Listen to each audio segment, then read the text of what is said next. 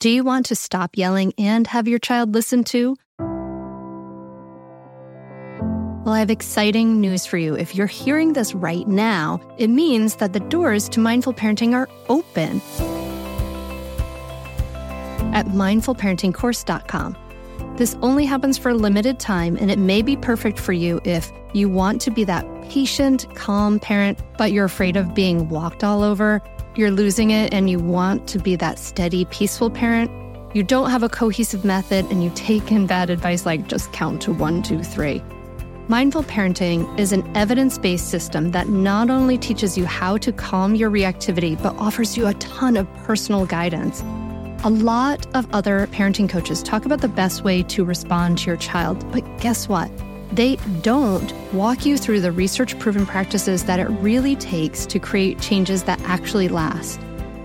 Mindful parenting teaches you the specific steps to create cooperative, loving relationships for life. In mindful parenting, you can learn how to stay calm, even if you find yourself shouting hourly now. Be present for your child no matter what they're going through. Resolve conflicts easily without yelling or taking away the iPad. Set limits without your child resenting you for days afterward. And build trust between you and your child so that you avoid misery in the teen years. The doors are open now at mindfulparentingcourse.com. Unlike other programs in Mindful Parenting, we offer one on one coaching to every member and weekly drop in coaching sessions. Don't wait anymore. You and your kids are worth leveling up. Go to mindfulparentingcourse.com and join now before the doors close again. That's mindfulparentingcourse.com. I'll see you there.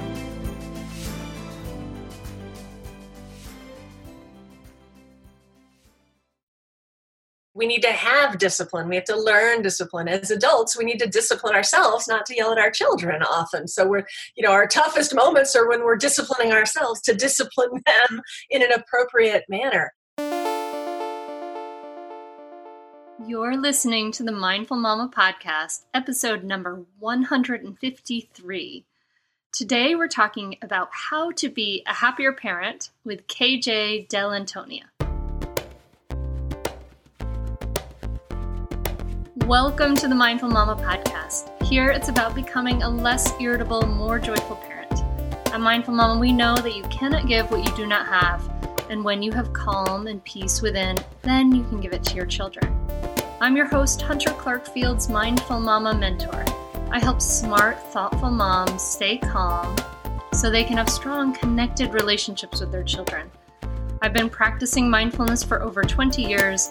I'm the creator of the Mindful Parenting course, and I'm the author of the upcoming new book, Raising Good Humans A Mindful Guide to Breaking the Cycle of Reactive Parenting and Raising Kind, Confident Kids. Hey, welcome back, dear listener. If you're new, big, big welcome to you. I am so glad you are here. In just a moment, I'm going to be sitting down with KJ Dell'Antonia, and she's the author of How to Be a Happier Parent, which is a great book. And she's the former editor of the New York Times Motherlode blog. And she writes about parenting for the New York Times and other publications. And this book is fabulous. I'm going to talk to KJ about some things that are going to help us be happier as parents. Like, who doesn't want that, right? This is for moms, this is for dads, this is for people dealing with kids. So, you know, if you're finding that you're constantly irritable, you want to enjoy parenthood more, then this is really the place for you. And this is the place KJ Dell'Antonia found herself in, and me too. So, you know, we talk about some of the answers to frustrating struggles like chores, discipline, screen time, and more. So, I invite you to come join me at the table as I sit down with KJ and talk about you know, we have this fun conversation about how to get through the toughest part of parenting and find yourself happier on the other side, right? So, look for talk about discipline and the idea of looking at discipline as teaching, just like we did in our just two episodes ago and how to discipline, episode number 151. We talk about why you should want your kids to screw up on your watch. Pretty interesting and we had start off with a conversation about activities and sports and how they really are actually more demanding these days. And before we dive in, I just want to let you know that if you are irritated and frustrated and you want parenting to be better, then I have an awesome resource for you right now. We are having the Mindful Parenting Free Training Week, and it is happening. It's happening right now. So you should join up. And when you do, you can get access to the private group where we have all our recordings, and we're going to be talking about why your kids don't listen to you and how your brain undermines your parenting. And we're going to talk about how to create cooperation, willing cooperation. Pretty awesome. And the mindful parenting course is going to be open for registration, just opens twice a year. So hop on that. You can learn more about the free training at mindfulparentingcourse.com slash free training. And if you want to join the mindful parenting course, which I'm telling you is pretty amazing because I just made a change where all of my alumni can join the live course whenever they want and they can join the live coaching calls. So it's kind of like joining for life. It's really quite a steal for what you get as far as continued support year after year. So learn more, check it out at mindfulparentingcourse.com. And now, join me at the table as I talk to KJ Dell'Antonia about how to be a happier parent. KJ, thanks so much for coming on the Mindful Mama podcast. Thanks for having me. As I told you, I'm loving your book, How to Be a Happier Parent. And it's a lot of fun. And you cover a lot of things in this, all the tough stuff, like a lot of them. A lot of the, yeah, like chores, yeah, screens, siblings, discipline, and sports and activities it was interesting because i guess like my kids aren't that into sports and activities because so i was thinking like oh like chores that's hard like discipline yeah like screens this is hard siblings oh the sports and activities like so what made you include sports and activities in there? Like what oh that's so funny. And also like somebody asked me recently she said well do you have anything about like the tough conversations we have to have? And i was like no, that never occurred to me. So I guess same thing.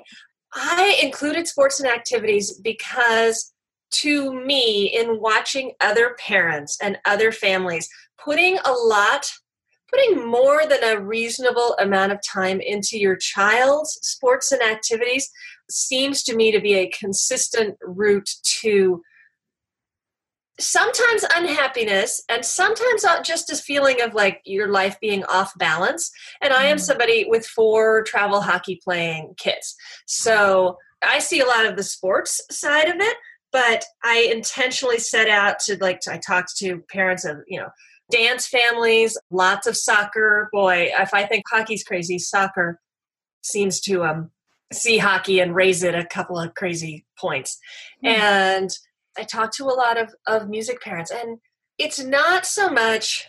I mean, it makes us happy to see our kids doing things that that make them happy, but there's a real culture around sports and activities that's not about making kids happy. It's about making people money so getting caught up in that sort of, yay, we're going to learn to play violin, but that means, you know, it used to mean like you took a lesson with a violin teacher.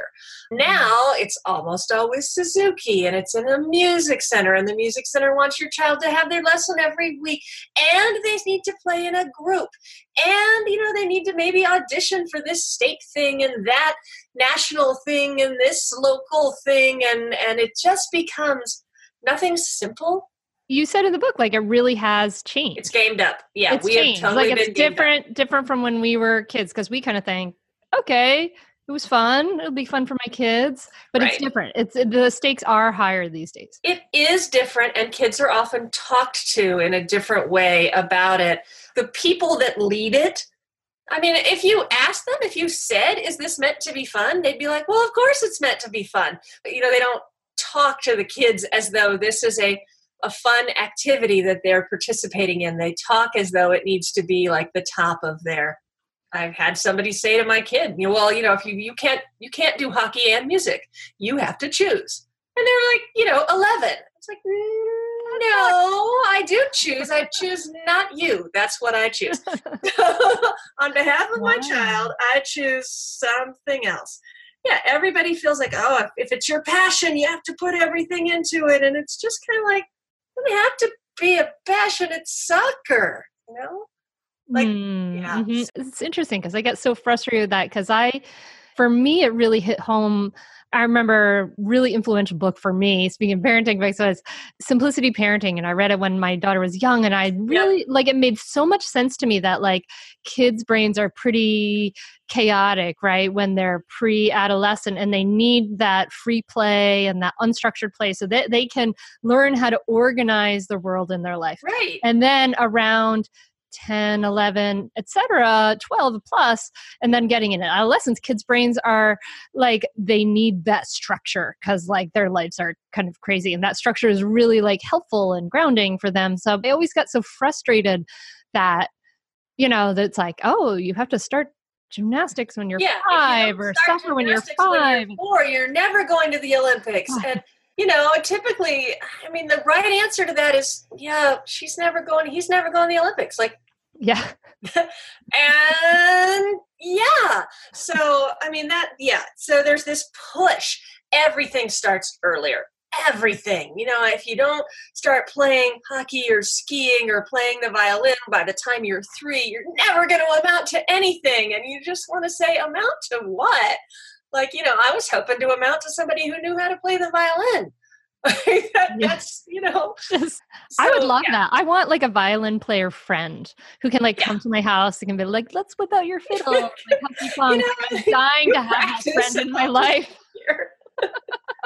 there just aren't that many things left that people are expected or kids are expected to do just for fun and there is there's just you can see it. It's a visible objective push to start everything earlier and do it more frequently, you know, more than just a couple times a week. And it's changing, it's taking away the kids' opportunity to find their own things. It's taking away their opportunity to have that simple time that, and as they get to be teenagers, they don't get the downtime. And the amount of stuff that that spreads out into is extraordinary. I mean, the first chapter in my book is mornings, because mornings are really yeah. Mornings are awful, right? I mean, they mm-hmm. just are. Everybody has to be somewhere earlier than anybody wants to be anywhere, and, and it's typically tough. But one of the reasons mornings are tough comes back to sports and activities because when we fill up our schedules as adults, as kids, and as teenagers, what happens is we get home at night and we don't feel like we're off the clock until like nine or ten you know when we finally shut our laptop as adults or finish our homework or you know get out of play practice on top of volleyball practice as kids. And so you know our brains desperately just want to snapchat or netflix or read or you know lay on the floor and bounce a ball into the air. We just and we're going to take that time.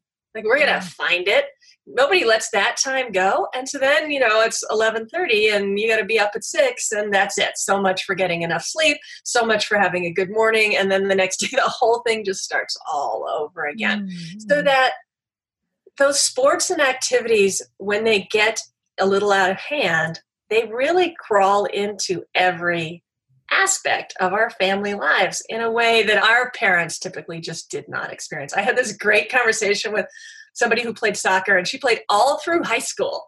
Like and then played i you know I, I, don't remember if she played college or not but she played all through high school. Pretty serious like varsity soccer or something. And she called her mom and she said i just you know my friend asked me to ask you did you did you ever go to my practices? Mm-hmm. you know and her mom was like you played soccer?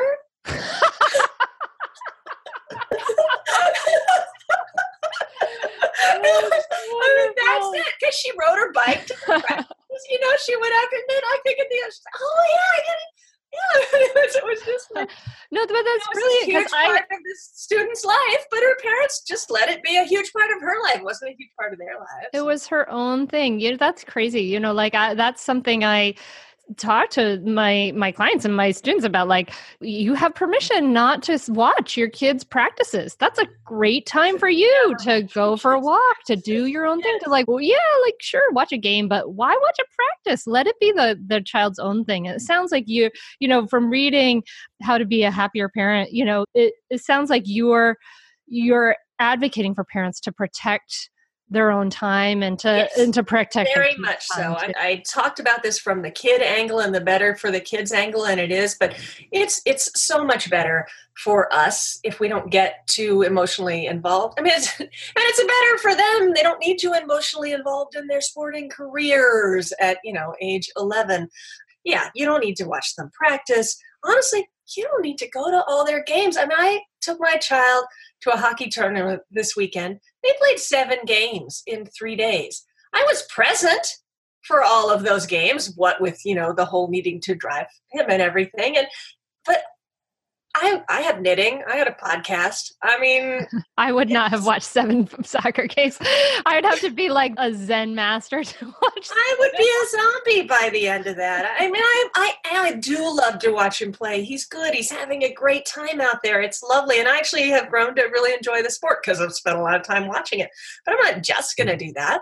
You know, sometimes I go to Starbucks and you know get some work time. Sometimes I sit in the car with my laptop. Uh, you know, sometimes I watch Marie Kondo on Netflix. I don't, and I have said to them, if you're playing because I'm watching, you're not playing for the right reason Yeah. like that's that should not be your goal you know sometimes i'm watching sometimes i'm not that's Yeah. Yeah, with my daughter's horseback riding lessons, it's only like half an hour once a week because it's a very expensive sport, right? But yes like- i got that but- one i got that sport in my life too so. yeah, sometimes I'm there and sometimes I go for a run and Yeah. I want her to just do it do it for her. But so so yeah, okay. So I want to tell you about a great podcast that you should check out, especially if you ever deal with any school system, which you probably do. It's called Understood Explains. This season of the show is hosted by teacher and special education expert Juliana Urtubey, and it's all about how to navigate individual education plans, also known as IEPs. And this season of Understood Explains covers topics like how to tell if your child needs an IEP and busts common myths about special education. So I checked out the episode on the difference between IEPs and 504 plans because my daughter Maggie uses a 504 plan and it was really, really helpful. It went over all the differences, which one's better, how to get them, different myths and what your rights are, all kinds of different things that you should understand if your child may need extra help in education through an IEP or a 504 plan. The tone is super helpful, friendly, and smart. I highly recommend you check it out. To listen to Understood Explains, just search for Understood Explains in your podcast app. That's it. Understood Explains. We are supported by Mysteries About True Histories, affectionately known as Math Mysteries About True Histories. It's a weekly show full of time travel puzzles, hidden equations, history, and lots of laughs.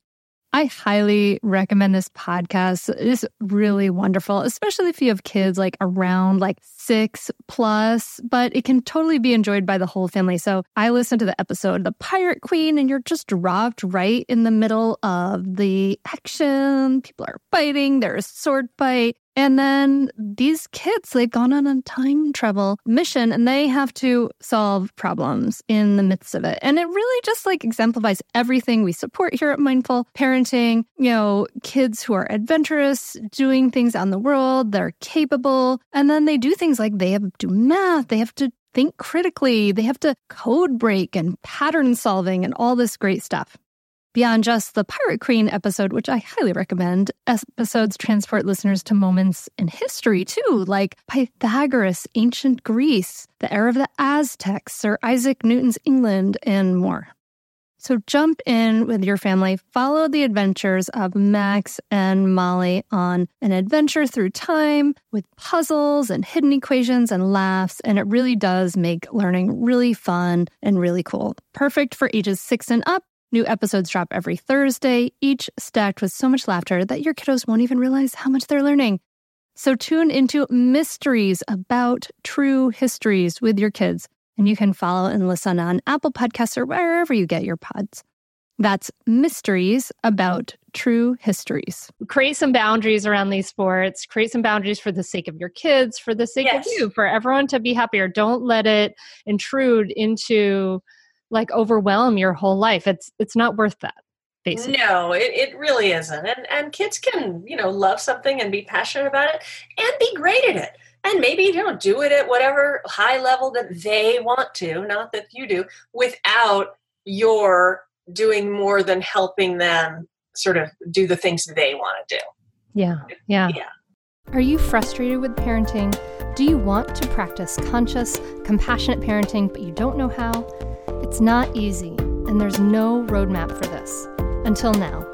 I'm Hunter Clark Fields, creator of the Mindful Parenting course, and I know how frustrating it is because I've been there. I struggled as a young mom, and when I found myself yelling and triggered by my child, I knew there had to be a better way. And there is. Mindful parenting is different from other parenting trainings. They don't tell you that all of that good advice is as good as useless when our internal stress response is triggered. Mindful parenting teaches you research based tools and practices to reduce your stress response so that you can respond rather than react. And it teaches you exactly what to say so that you can create willing cooperation from your child. You can learn more and enroll at mindfulparentingcourse.com. And you can join us for a free live training coming up soon where you'll learn why your kids don't listen to you, how your brain undermines your parenting, and how to create cooperative kids without losing your temper. Sign up now at mindfulparentingcourse.com slash free training. That's mindfulparentingcourse.com slash free training. I'll see you there. So you have four kids. I do. And I definitely want to speak to you about siblings and things like that. And I want to speak to you about discipline, but I'm curious about like what was it like? You're obviously uh, passionate enough about parenting to write this wonderful book. I love the book. How were you raised? Did you have siblings? How how did your parents parent you? I did not have siblings. I'm, a, I'm, an only child. I grew up in a really loving two parent household. Both my parents worked. They took me everywhere, which is the advantage to having just one child. So, you know, and I watched them. They were, they were, I mean, it was the 70s, the 80s. They were working hard. They were advancing in their careers. I, you know, we went from sort of not having very much money to, to having a nice lifestyle. And I was there for all of that watch my dad lose jobs and get jobs and and just sort of i don't know i felt like a an interest i was a part of their adult life and yet i also had you know my own my own mm-hmm. thing i mean i liked doing theater and plays and and certainly they came when i was in things but they didn't they had come to rehearsal. Yeah, I just things were just different. I mean, you had to get your own rides places and stuff. It was, mm-hmm. you know, they, people parented differently back then. I remember they both liked to play tennis, and so as a child, and especially as an only child with nobody to play with, I spent a lot of time like, you know, sitting very bored in indoor tennis facilities. I remember what the curtains were like that separated the the courts. That's what I still don't like tennis. The courts. You know, I remember sort of having the balls roll out and shoving them back under the little curtain and sort of what it smelled like back there. It was. It's not a bad memory. It's just that's you know I remember the park in the summer where they played, mm-hmm. and I would go and be the only wander around the park by myself. So was it hard when you started having you know four kids obviously there when the siblings started to interact with each other in the natural way that siblings do fighting what like it's like average once an hour or something like that the siblings fight? Was that were you like oh my gosh is this okay? Is this normal yes, I did find it, and I still do. Like, I still probably overreact. It took me a lot of learning to learn to step back from that. And I've sometimes thought that's because I didn't have siblings myself, but I've talked to other parents, and I think it's just hard to watch your kids be cruel to each mm-hmm. other. And I've finally gotten to a point where I can. I can let the basic stuff, you know, like you just they just come in and it's it's like, you know, they come right in with, you know, why are you wearing that? Why are you eating like they just, you know, they sort of walk in from after school and turn on whoever's there and just, Wah! and you're just like, why are you approaching your sibling in that way? But I don't know, because they do. And if I leave them alone, they stop. And if I get involved, they don't stop. So so, I've just summed up my advice for yeah. older siblings. My advice for people with younger siblings is a little different. But. So with with older siblings is kind of step out of the way, take the audience away. Yeah, either you take the audience away or you take them away. Like it's it's all of them. All you know, all of you stop it. Both of you stop it. Both of you. You know, my kids share rooms, so we can't necessarily split them up by sending them their rooms. But you know, you go and go in that room, and you go. So, but it has to be it has to be equal because I find so often that you know it feels like you know what's wrong like you know whose fault it is right mm-hmm. like you you know if you're standing in the kitchen and one of your children is sort of innocently in your mind sitting there eating potato chips and watching a movie on their iphone and the other one walks in and says why are you eating that that movie's stupid too you you're like turn on the one that just did that right yeah what yeah. you don't know yeah. is you know what happened 10 minutes ago or or you know just yeah, so or at the bus stop. Really, yeah, you never really know what's going on. So with older siblings, try try to like step out of that judgment role. Step yeah, out of that judgment role, and and that's kind of a relieving advice, actually. Yeah. You know, it's like kind of chill out, take a back seat a little bit. Yeah, the greatest that I did. I talked to a ton of people for writing that chapter because God knows I do not feel like an expert in sibling rivalry. And one of the best things that was said to me was just, you know, the time to intervene is either never or when they start annoying you.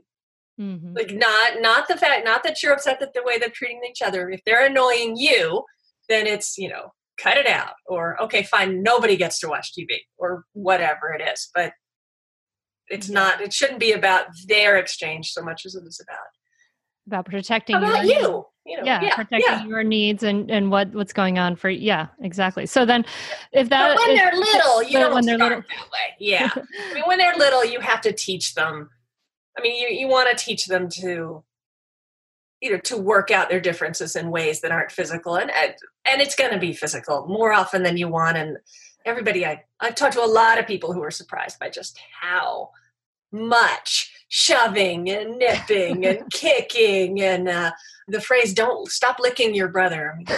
I don't know why we have to say that as often as we do in our house.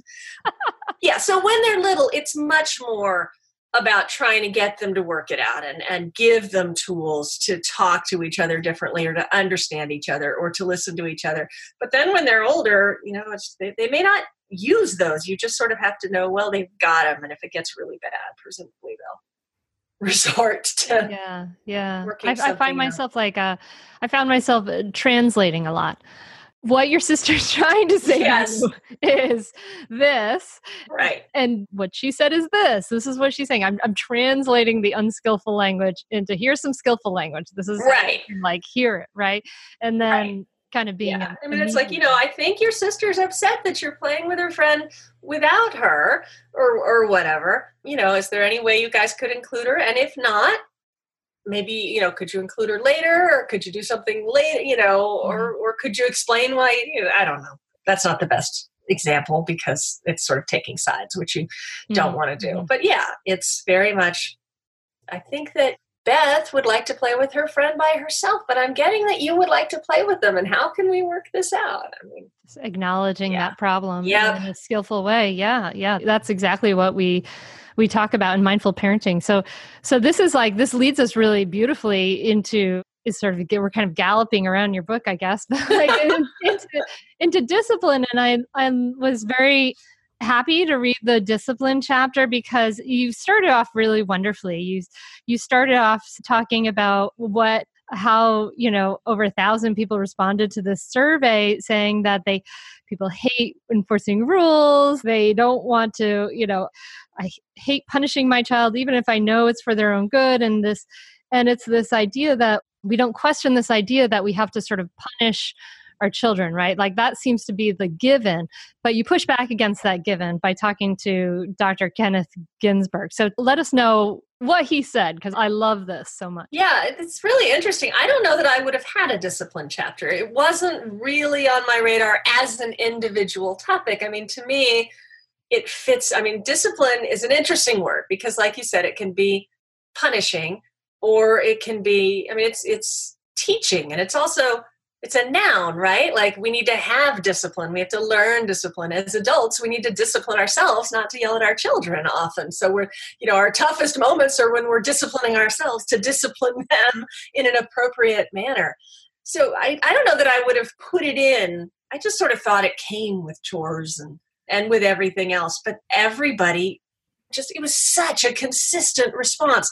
I hate enforcing the rules. I hate making my kids do chores. I hate making my kids, you know, do this. I hate yeah, it was it was this I hate making, I hate forcing, I hate insisting, I hate punishing.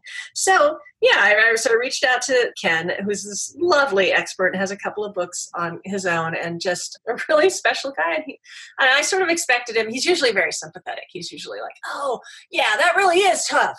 And this time he was like, oh no no discipline's not hard because discipline's what you're doing all the time. And i was like oh no that didn't make me feel better. No, discipline is teaching. I mean you you think the stuff that we are thinking of as discipline the punishing the you know the grounding the moment when your kid has spent $333 on in-app purchases on itunes. That's the tip of the iceberg.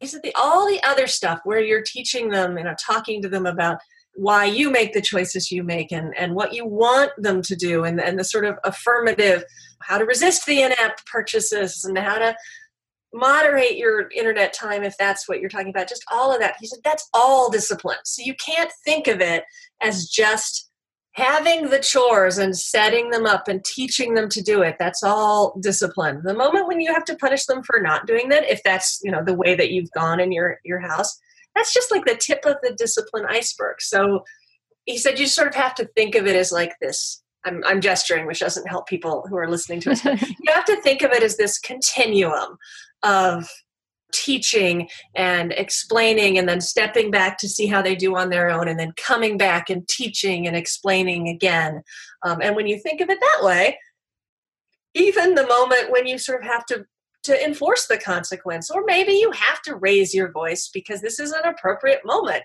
to mm-hmm. show your kid that they have upset you or disappointed you. It doesn't feel as bad when you think of it as sort of all part and parcel of the same thing.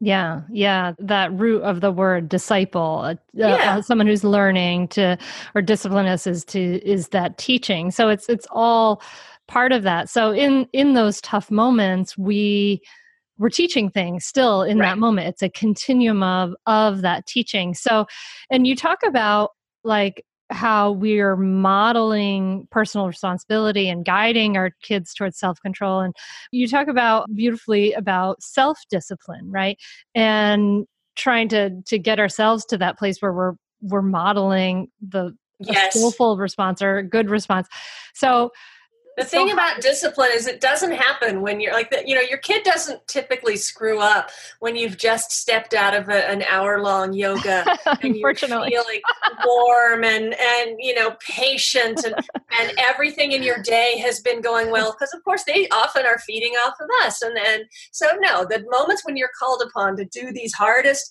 decision things, the times when the worst thing has happened or, or you know, you've made it, those are invariably at the end of like some long horrific day of of other yeah. It's really hard not to react rather than respond not to sort of you know go straight to often a lot of us were raised in sort of more of an authoritarian a my way or the highway kind of household. And even if you weren't necessarily that was kind of the response when we were kids. It typically the idea back then was like parents thought they knew what to do. And the thing was if hunter screws up i punish hunter and then she doesn't screw up again. And that was pretty much the end of it. Like that's what they were expected to do and they typically did it. So it's really easy to fall back on that when you're feeling stressed and that's it's just sort of the the go-to rather than whatever might be more appropriate whether it's okay i'm really angry at you right now you head for your room and I'm heading for mine. It's not like I'm sending you to your room. It's like we're we're splitting up for a minute while I mm-hmm. think about what we do next because this is really bad. Which mm-hmm. is way different than, you know, go to your room and wait for me. yeah. Maybe how some of us experience, I think, you know, the same kinds of moments. You just gave me a flashback. yeah, like my heart's pounding. yes, exactly, exactly. But and it's it's funny because it's the same. Like you're sort of asking the child to do the same thing, but the the message is just different. There, it's what you have done is very very serious, whatever it is. Mm-hmm. and so serious that I can't even react to you without going and thinking about what the right thing to do is also because I'm really angry. And, Uh, you know, and that's also a great demonstration. You know, I'm really angry. And so instead of doing the thing that, that immediately springs to mind, whether it's physical or yelling or anything else, I'm going to go over here and you're going to go over there. Like mm-hmm. that's that's what you would like them to do for their brothers and sisters, right? So you're setting that example for them. Yeah. Yeah, you're modeling in every moment and that's a really intense natural consequence really of something like if if a child has done something really intense, if my parent had to say I am so angry right now that I need to take a break from you and like go for a walk or go breathe or whatever and we will come back and talk about this later yeah. that's sinking in like it's not like there's a you know and it doesn't I, feel like it but our kids care yes. what we think they want mm-hmm. to please us they're sort of naturally inclined to want to please us even as much as they act as though they're not like when we are that upset no matter how cool they are acting they are bothered and if they're little, they're really bothered. So, you know, honestly, sometimes when they're little, what you have to do is go giggle. You're like, this is really serious what you have done with my lipstick on that toilet. And I have to, I'm going to go think of it because you just you have to go laugh. So those are the good moments. But yeah, then when you get to the big ones, the, it's the same. It's the same, the same deal. And mm-hmm. then the other thing Dr. Ginsburg said that really sort of made me feel bad about even some of the real doozies, some of which I've already faced as a parent, some of which I have not yet, is look, you really want them to screw up on your watch. Oh, you know, if oh, they're yeah. gonna if they're gonna I'll just give you an easier one. If they're gonna stay up all night and fail a test because they played Fortnite until three o'clock in the morning, you want them to do that, well, ideally in middle school, but even in high school before college, right? Honestly, if they're gonna drunk drive and get caught, you want to to, do it while they live with you and you mm. can take away their car and you can you know to and you can do all the things that you have to do at that point to get them to have a more serious and appropriate relationship with alcohol and driving and whatever else is going on mm-hmm. you don't want them to wait till they're college or adults when you can't you don't even have a shot at protect you know helping yeah, and, and protecting them so yeah. so as hard as it is one reaction at that moment is is gratitude that you get a chance to help them learn to handle it. Mm, I'm not saying so... I would have that reaction, but you know, you try to come around. Tuck that away. Um, I'm Margaret. And I'm Amy. And together we host the podcast, What Fresh Hell Laughing in the Face of Motherhood. Margaret, I would say you're sort of a where are my keys kind of mom. Correct. Sometimes a where are my kids kind of mom. Well, you're aiming more of a we were supposed to leave 35 seconds ago, mom. I mean, touche. In each episode of What Fresh Hell, we come at a topic from our usually completely opposite perspectives. I bring the research. And I bring kind of the gimlet eye. Like, is that research really going to work, people? And almost 10 million downloads later, we're still laughing. We also talk to experts in the parenting field, plus parents with stories we can all learn from. We make each other laugh, we challenge each other's assumptions, and we have what we think is the best parenting community on the internet. Check out What Fresh Hell Laughing in the Face of Motherhood wherever you listen to podcasts.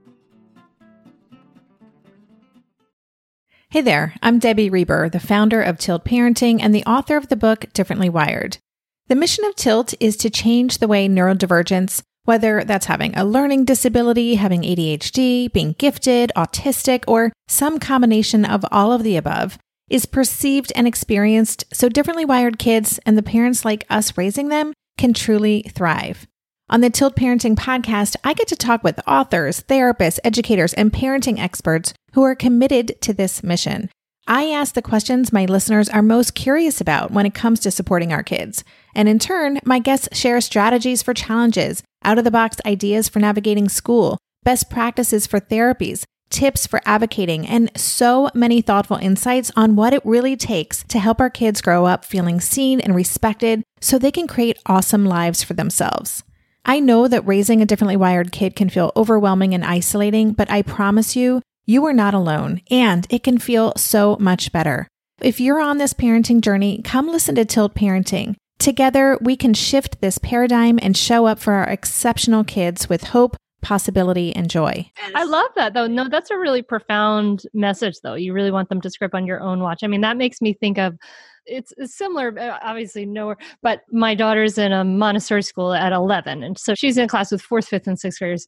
And what I think is so brilliant about what they do is that in that class they give them a planner and they say this is all the work you need to do for this week Right. and this is a planner and this is how we do this but they basically let them figure it out and fail and mess up and work through that whole process of organizing their own time when they're fourth fifth and sixth graders which is like oh my gosh, this is brilliant. Like, this is something we need to do and mess up at in fourth, fifth, and sixth grade, not when we're 18 and we're like, we have to get to Chem 102 right. at, you know, University of Delaware, right? You know, it's like, yeah, exactly. But you really want them to script on your own watch. I think that's really helpful. And, and you, you also said, Dr. Ginsburg mentioned that, you know, we need, it's not like, this idea of our expectations, right? That like we tend to, he said that it's not if our child would do something that's over the top and infuriating, it's when. Yeah. So we need to expect that it's when. And you also talk about how generally our expectations are too high. Like we think like, and I see this with parents of little kids. We think like, okay, you know how to get yourself dressed now. You'll do it forever and ever and ever on your own, forever, Right. forevermore now. Yeah, you know, I'll get a like backtrack or whatever. I, I what I, what cracks me up, and I I do this. I, I see it in myself is that how long did it take me to learn that if the like say the the person checking me out at the grocery store is really really nasty for me to be nasty in return only adds to her unhappiness and mine? Like only leaving leaves me walking out that door feeling horrible. I would say i was at least in my late 30s by the time I sorted that one out, right? And yet, you know, we think our kids should get that, well, yeah, I know, but maybe your friend was having a bad day and, you know, you don't need to yell back at your mm-hmm. brother or whatever. It's just like, no, no. I mean, some things we we can say it and say it and say it and say it, and they are hearing us. They're just not either capable of doing it or they're just not doing it yet, right? I mean, different life stages too. Yeah, yeah, and and we need to expect the repetition. And I love that you have another former podcast guest, Joanna Faber, in your book, uh, who wrote "How to Talk So Little Kids Will Listen," which I can't remember what episode number that is, dear listener, but you can find it. She's wonderful. It's a wonderful interview. They but were great. the talking about the, you know like if you know you're gonna repeat yourself a bazillion times on this anyway you might as well be repeating something that's skillful that they can learn so rather Yes. than you know don't Don't pull the cat's tail. Yeah. just like be gentle with the you Right. know or whatever it is like putting that that language in the positive right that's beautiful i love the reminder that yes we are just gonna have to repeat ourselves a lot Yes, and that's the thing about chores too. To just you know leap it Mhm. willy nilly into yet another chapter is that the helpful advice that I got around chores, and this was really all from parents who who felt you know who had kids who did chores, which I think is lovely. he said, "Look, there's there's two things here. There's whatever the chore is. You want the child to empty the dishwasher, right? And also you want them to like do it without being reminded and with a pleasant attitude. And to a person, the person on the other end of that conversation is like, yeah, forget the second one. Like just just let that go. You're gonna have to remind them 250 times, and then they don't have to like it. They just have to do it. Like you know, just don't and don't expect them to do it without being reminded. Not gonna happen. Just not gonna happen. Not. Mhm. So remind them, remind them in 56 ways, and just let that piece of it go. That's not like that's not your goal. Mm, mhm. That actually really had changed my relationship and my husband's relationship with you know getting our kids to, to do chores just releasing the feeling that we had failed if they weren't remembering to do it on their own Yeah, you yeah. know, it's yeah, not. It's, it's that's it's not it. not a reflection on us if they're not remembering to do it. They're just human kids that they don't want to do it i don't and want to do it, either, Yeah, i mean that's you know if, if i thought that if i didn't empty the dishwasher eventually someone else would come along and do it for me that may be why our christmas tree is still up I, I may be sort of thinking that somehow that's going to happen for me. don't believe them when they promise to feed the cat without you Ah, bugging them. Yeah, yeah, Because they won't. But the chores are still an important thing too. Like this is, you know, it matters. it, it matters a lot. Like it matters to people's success in life and a lot of it really makes a big difference what did tell us more about what you learned about chores we're going to give up thinking about a Yeah. pleasant attitude we're going to give Yeah, up no, we just want them to do it. And yeah, there's a little bit of research out there that suggests that kids who do chores, especially if they start at a young age, you know, they're just sort of they're generally more successful in a, a lot of ways at school, in relationships, in later life, in early jobs. But we don't need that research. Like really, we don't. Because you know, you know that when your kid has another kid over for dinner and that kid gets up and clears their plate, that's much better than the kid who just sort of leaves their plate behind and walks away. I mean, that's Mhm. we. You don't want to raise the one that just you know, Mhm. and you don't want to. You don't want to raise the kid who thinks that the dishes just waft their way into the dishwasher or who's never cleaned a bathroom or who doesn't know how to do those you're raising the worst college roommate ever if you're you know not not doing some of that stuff. So i mean it's just it's important for kids to learn to do this stuff. It's important for them to learn that making a house and a life work requires that you do some things that you don't want to do which you know can involve the dishes or the bed or the laundry or, or whatever. It's just we all do it. And it's also i mean this sort of comes full circle to what we were talking about at the beginning with the sports and activities. I think that what happens when we don't give our kids any form of chores, when we don't expect them to help us with the very complicated work of having a household and feeding people and keeping things, you know, you know, clean and under control, everything begins to feel lopsided. Like it doesn't mm. feel right. It doesn't feel right that you should think of what's for dinner and shop for what's for dinner and you know work to earn the money for what's for dinner and then cook what's for dinner and then at the end of it clean up after what's for dinner and put all the dishes back and then you sort of get up the next morning and do it again when you find yourself in that position it doesn't feel happy it feels Yeah. wrong It's a and recipe for resentment it is. It really is. And I think sometimes we don't even realize. And and that's not saying don't ever cut your kid any slack or, you know, don't ever do anything for your kid. It's just saying expect them to be a contributing part of your household. And honestly, you'll both be happier because it doesn't really feel good to be the person who's not contributing either.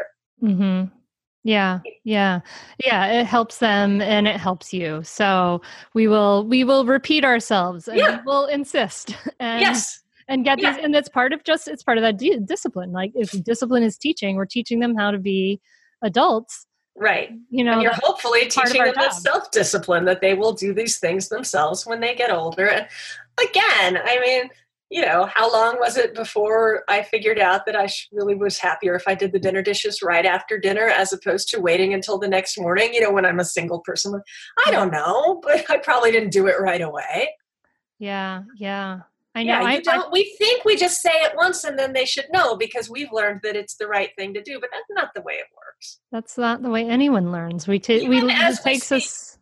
Yeah, there are like six soda cans. I realized in one of my children in the drawer. One, so three of my children share a bathroom, and one of them has a bathroom that she uses on her own. And this has to do with who's having to share rooms, and it's like a complicated equation of fairness, but it's considered fair in our house. And I went into her bathroom the other day, and there were three empty soda cans in a drawer in the bathroom, like you know, like like seltzer cans, I guess. Or I was just like, I, they must have been seltzer, or I would have been freaked out about ants. But still, Ants, yeah. she's not saving them. It's not like that's her recycling drawer either. There's also like you know a ratty tube of toothpaste. And, I was just like, oh, I'm not looking at this bathroom. So we have all these things. We have these these are our responsibilities, right? These helping our kids, teaching them to do chores, insisting that they do chores, teaching them through those tough moments and all of those things.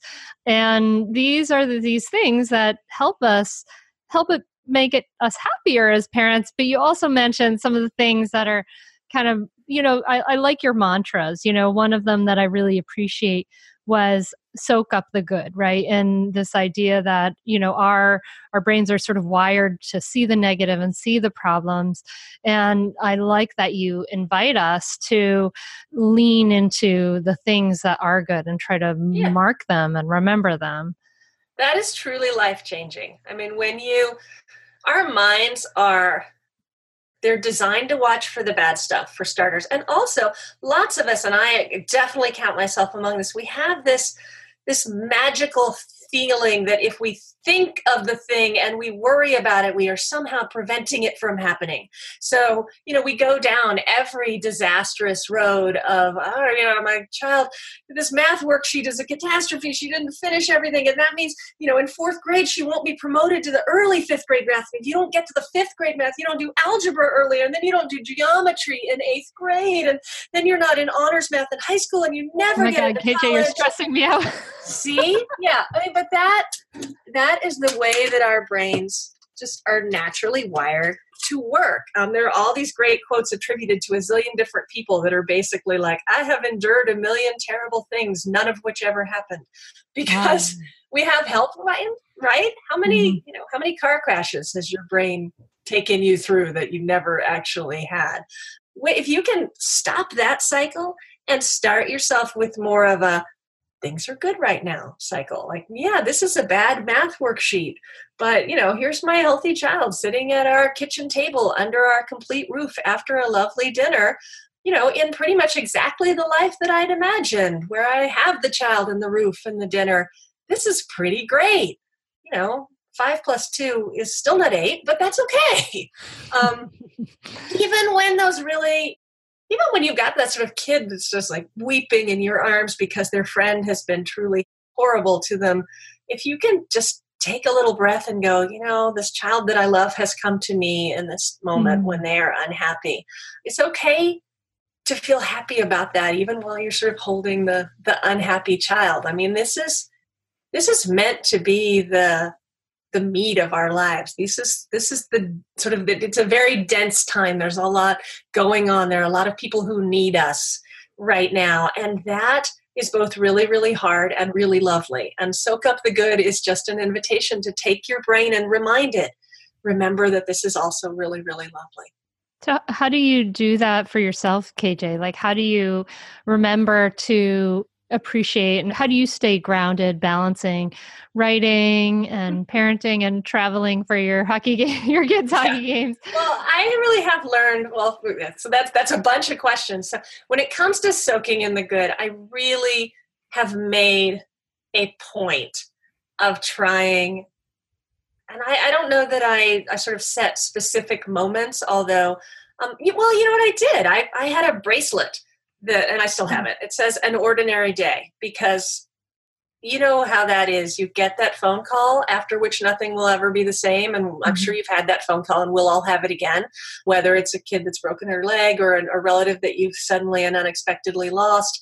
You get that phone call and all you want back is that moment 10 minutes ago when you were frantic about what was for dinner and your kids were having a fight in the back seat.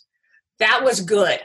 And so i have a bracelet that says ordinary day and that's you know when i look at it it's a reminder mm. reflect mm-hmm. on this this moment that you're going to wish you had back when you know when things are, are not so great and ordinary and yeah yeah Thich Nhat Hanh the zen teacher he says to appreciate your lack of toothache you know to, to recognize exactly. that there are all these things working for you right now that we're not. And I have put up post-its and I have set phone reminders and I have done a bunch of things sort of over the years to to remind myself to take those little breaths. One that I don't recommend is that iPhone app that tells you remember you're going to die every every oh my God. times a day. I tried that and I was like, this is not making me so good and it keeps doing it right before I get on planes. And I don't, like, oh, no. well, I don't recommend that one, but it works for some people. Okay. Um, you can just search it. iPhone app that tells you you're going to die. It's out there. so I've set a variety of. I like post-it notes. Those are a great way to do it. And at this point, it just kind of comes naturally to me to to look at the sun. But that's a huge change for me. I was not. I did not embark in if i'd embarked into this book as a happier parent i probably wouldn't have written i would have written a mm. different book this is the book i needed to sort of help me to find the joy in the family life that I really, I mean, I, I wanted, but I wasn't having very much fun with. Um, yeah. Um, and then as far as hockey trips go, I, I enjoy those by finding things I want to do on them. So I, we were just in Rhode Island and there's a there's a Korean fried chicken restaurant in Rhode Island that's like the best Korean fried chicken ever in the history of the world. And all week long, all I could think about was it's called Den Den Chicken. Oh, I Providence. that up. Yeah, yeah, it's so good. And all like all, all week long, I was like, and while I'm in Providence, at some point, I'm gonna flake off from this talkie tournament. I'm gonna get myself some chicken. and yarn stores and bookstores and chocolate stores, and I can tell you all kinds of, of small, fascinating little places to go in a zillion hockey towns across New England because, and my kids know that that's what they're in for. So you take care of your needs. So I part do. of part of what it, you know, you're saying, I'm helping you out, but I've got some you've got my own life, I've got my own needs, and I'm gonna take care of my needs too. Yeah, if we're going on a road trip, I get to control the radio, and um, you know, I get to choose a lot of the destinations. We can go to Buffalo Wild Wings with your team some of the time, but some of the time you're going to do this with me, and it depends on the kids. Some of my kids really, you know, thrive. They really want to go where they want to go try the new place. They want to go do do those things, and then you know, other times, and it, sometimes it's the same kid, just different times. They want to go with the team, and sometimes I just throw them in with another parent. Yeah. You know, go do something else for a little while. And do you have any kind of regular practices in your life in your daily life at home that help you kind of stay sane and and grounded and appreciating the good stuff? I mean, well, besides I your post-it notes. yeah, besides my post-it notes and my bracelet, which I do still wear. I did have a meditation practice for a while. I'm not doing it right now. Right now I've been doing the 30 days of yoga with Adriene. I don't know if you know. Oh no, I I have heard about Adriene. Okay, Yes, yeah. Adriene is mm-hmm. great, and she does a free 30 days of yoga at the beginning of every year. And last year I didn't make it, but this year I'm on day 21, I think, and I and so I, I'm hopefully going to make the whole 30, and then I'm hoping to make that a regular practice because it's got a very meditative aspect to it. Yeah, yeah, moving meditation. Good for you. Good for you. Awesome. Wow. So we we didn't get to screen. so maybe maybe another time. Screens are really hard. That's they're that's they're they're a tough one. they're Well, really hard, but it's going to be okay. That's. buy buy your wonderful book to actually I, I feel like you know it's interesting because uh, as a podcaster i get lots of books sent to me and i i've seen lots of whole books on screen time that are are helpful but i think that your chapter is is very helpful. So go go buy kj's book about how to be happier so you were not so happy and these these tips and these mantras they brought you around to the other side you're feeling Yeah. more content appreciating the mama life much much more. I mean, I will say my kids also got older. That helps. yeah that helps we, a lot Are we kidding? Or it can. I mean, sometimes I talk to people who say that you know they're not enjoying their their time with their teenagers, and this is a book that's really geared towards parents of kids from like four to sixteen. So Mhm. you know, it's that that middle of your your family life. Yeah, but uh, definitely, definitely, I did end up happier. I don't think it's just that they're older or just that Mhm. you know other circumstances have changed i think i'm just, just sort of genuinely gonna get to own it i'm actually more able to be happy even when things aren't great Awesome. Awesome. Yeah. uh, yeah. It helps to figure some stuff out. You feel like whoosh. And then that helped that ruminating mind too. You're like, oh okay, yes the ruminating you know, I don't have to figure everything out. I don't have Yeah. to jump in with these siblings and you just, you're done, you know, all that stuff. So this has been so much fun, KJ. I, I really enjoyed talking to you. I've really enjoyed how to be a happier parent. I think it's wonderful. I think it's a great contribution to thank you. you know what you've done is a great contribution to our conversation to helping people stay grounded when you know it, the whole world feels turns upside down there's so much pressure on us. What you're doing is really taking off a lot of that pressure and i think that's a real that's a real gift to be able to do that so so thank you. Thank you. Well that is the hope. You know we, we've got the cards that we've been dealt. It'd be nice to change some things about society and culture and the way we approach parenting but meanwhile let's let's do right by ourselves so that we can also do right by others awesome so if people want to reach out and talk to you about the book where can they find you kjdellantonia.com is the easiest way. I've got I've got an email. It's not weekly. It says it's weekly if you sign up for it. It's really not. Sometimes it's monthly. It's sporadic. But if you're on that list and you reply to it, you always get me directly. And I am on social media in a variety of ways, although um, in pretty light ways because I'm I'm using my social media a little more mindfully at the moment. Good for you. Good for you. Well, yeah, this is this has been a, a pleasure. I really enjoyed it. So thanks so much for being on the podcast. Thank you.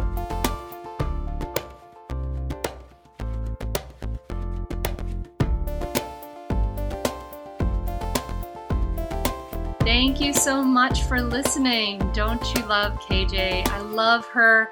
Way she says discipline is about teaching. Obviously, I really resonate with that. And it's really, you know, this is this message about chores is coming in from a lot of places, and KJ says it so well. So you should definitely check out her book. It's wonderful.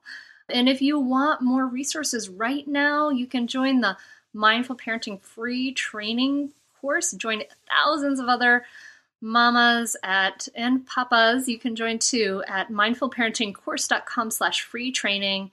And speaking of papas when you join the full mindful parenting course getting all the support with coaching calls that you can join for years afterwards your partner can join for free too. And so we have had moms and dads together on the coaching call which is super fun. I love that and that is opening for registration. Registration will just be open for seven days, so hop on it. It's at mindfulparentingcourse.com. It's really pretty life changing course. It's going to change everything, I promise. So if you put your put what you can put into it, you will get that out. So that's at mindfulparentingcourse.com. Check it out.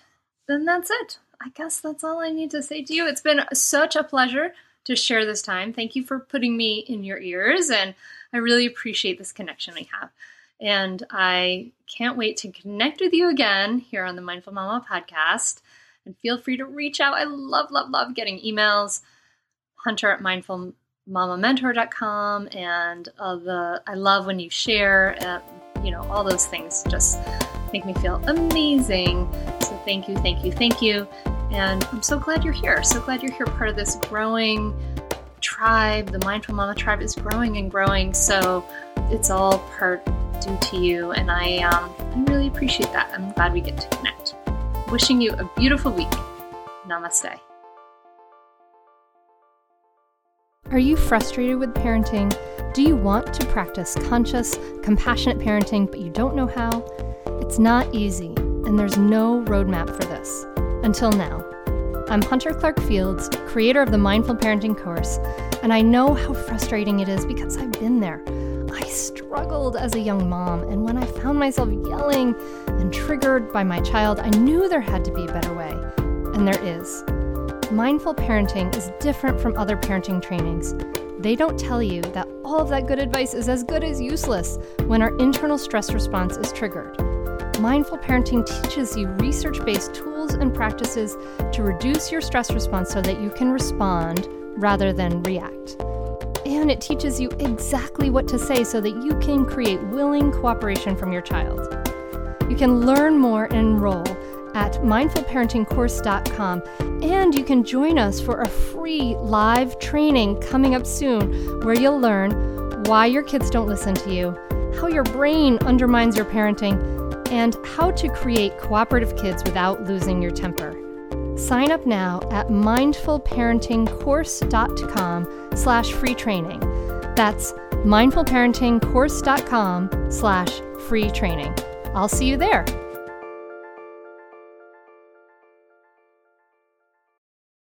No one told us the truth about parenthood. Why? This is the podcast everyone needed before they had kids because now that those little ones are here, whew, there is a lot to unpack. I'm Rachel Shepardota, and I am your host for the podcast No One Told Us, where we tell the truth about parenting and let you in on all the stuff you really should have known about before having kids. I am the founder of Hey Sleepy Baby, but this podcast is so much more than sleep. We'll be diving into all the topics that you really care about and need to know while you do your best job raising those adorable tiny humans. Our goal is to just make you feel less alone and less overwhelmed. There are so many things that no one tells us before becoming a parent, and I think that we should really pull back the curtain on becoming a first time or second time mom or dad to share the good, the bad, and the ugly. We'll have a little education, a little fun, and a whole lot of heart that goes into each and every episode. So join me and our amazing guests each week to hear us talk about what no one told us.